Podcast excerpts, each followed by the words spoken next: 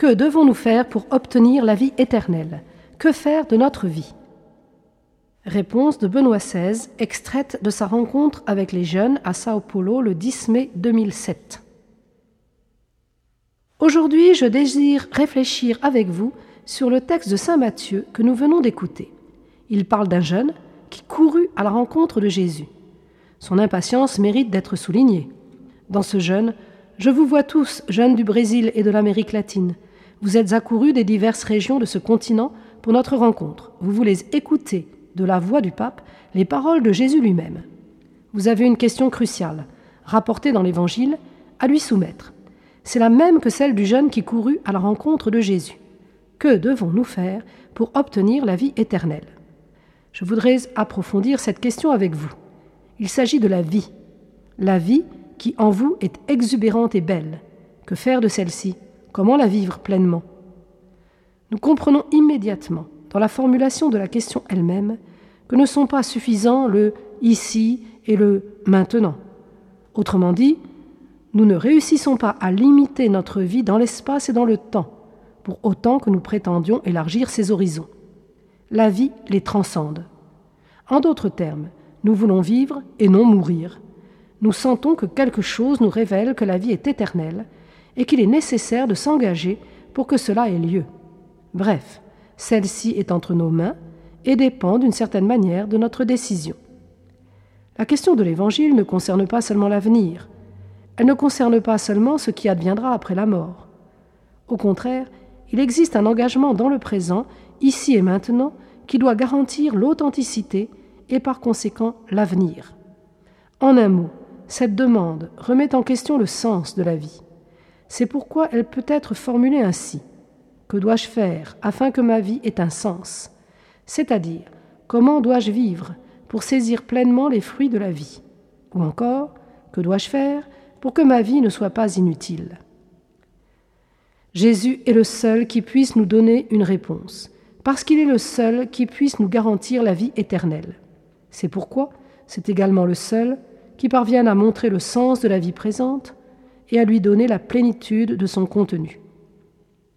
Mais avant de donner sa réponse, Jésus remet en question la demande du jeune sous un aspect extrêmement important. Pourquoi m'interroges-tu sur ce qui est bon? Dans cette question se trouve la clé de la réponse.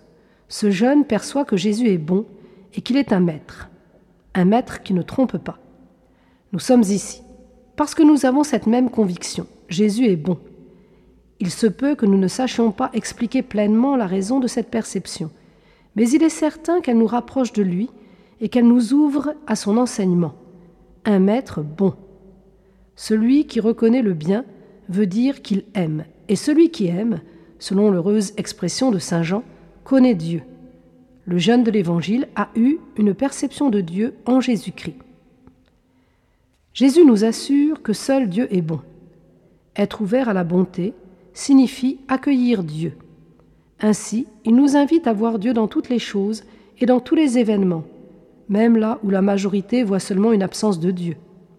En voyant la beauté des créatures et en constatant la beauté présente dans chacune d'elles, il est impossible de ne pas croire en Dieu et de ne pas faire l'expérience de sa présence salvifique et réconfortante.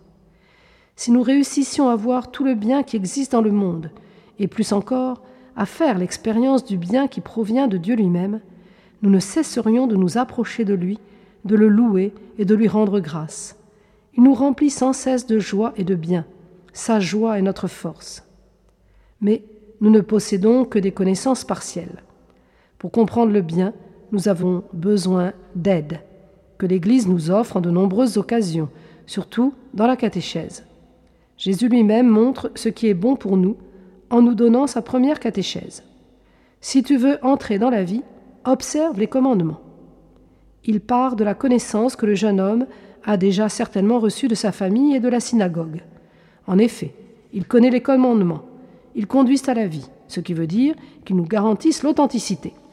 Ce sont les grands indicateurs qui nous montrent la juste voie. Celui qui observe les commandements est sur le chemin de Dieu.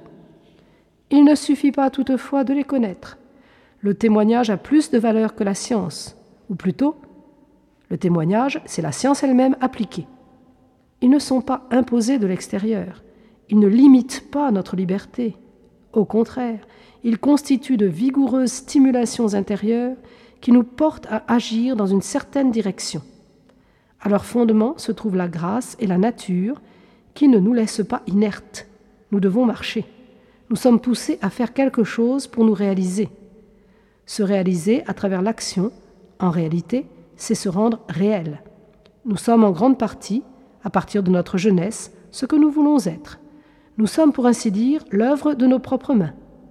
Ici, je m'adresse de nouveau à vous, chers jeunes, car je veux entendre de vous aussi la réponse du jeune de l'Évangile. Toutes ces choses, je les ai observées dès ma jeunesse. Le jeune de l'Évangile était bon, il observait les commandements, il marchait sur le chemin de Dieu. C'est pourquoi Jésus, à peine l'eut-il vu, l'aima. En reconnaissant que Jésus était bon, il donna la preuve que lui aussi était bon. Il avait une expérience de la bonté et donc de Dieu. Et vous, jeunes, avez-vous déjà découvert ce qui est bon? Suivez-vous les commandements du Seigneur? Avez-vous découvert que cela est le véritable et unique chemin vers le bonheur? Les années que vous êtes en train de vivre sont les années qui préparent votre avenir. Le lendemain dépend beaucoup de la manière dont vous vivez l'aujourd'hui de la jeunesse. Devant vos yeux, mes très chers jeunes, vous avez une vie dont nous souhaitons qu'elle soit longue. Mais il n'y en a qu'une, elle est unique. Ne permettez pas qu'elle passe en vain, ne la gaspillez pas. Vivez avec enthousiasme, avec joie, mais surtout avec un sens de responsabilité. Très souvent, j'entends trembler nos cœurs de pasteurs lorsque nous constatons la situation de notre époque. Nous entendons parler des peurs de la jeunesse d'aujourd'hui. Elles nous révèlent un énorme manque d'espérance la peur de mourir au moment où la vie est en train d'éclore et tente de trouver la voie de sa réalisation, la peur d'échouer pour ne pas avoir découvert le sens de la vie, et la peur de rester à l'écart face à la rapidité déconcertante des événements et des communications. Nous constatons le pourcentage élevé de morts parmi les jeunes, la menace de la violence, la prolifération déplorable des drogues, qui bouleverse jusqu'à sa racine la plus profonde, la jeunesse d'aujourd'hui. C'est donc pour cette raison que l'on parle de jeunesse égarée. Mais alors je vous regarde, jeune ici présent, qui rayonnez de joie et d'enthousiasme. Je revais le regard de Jésus, un regard d'amour et de confiance, dans la certitude que vous avez trouvé la voie véritable. Vous êtes les jeunes de l'Église. Je vous envoie donc vers la grande mission d'évangéliser les jeunes garçons et les filles qui errent dans ce monde comme des brebis sans pasteur.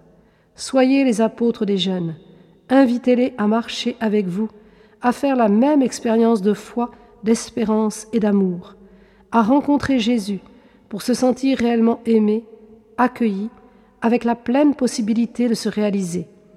Qu'eux aussi découvrent les voies sûres des commandements, et qu'en les parcourant, ils arrivent à Dieu.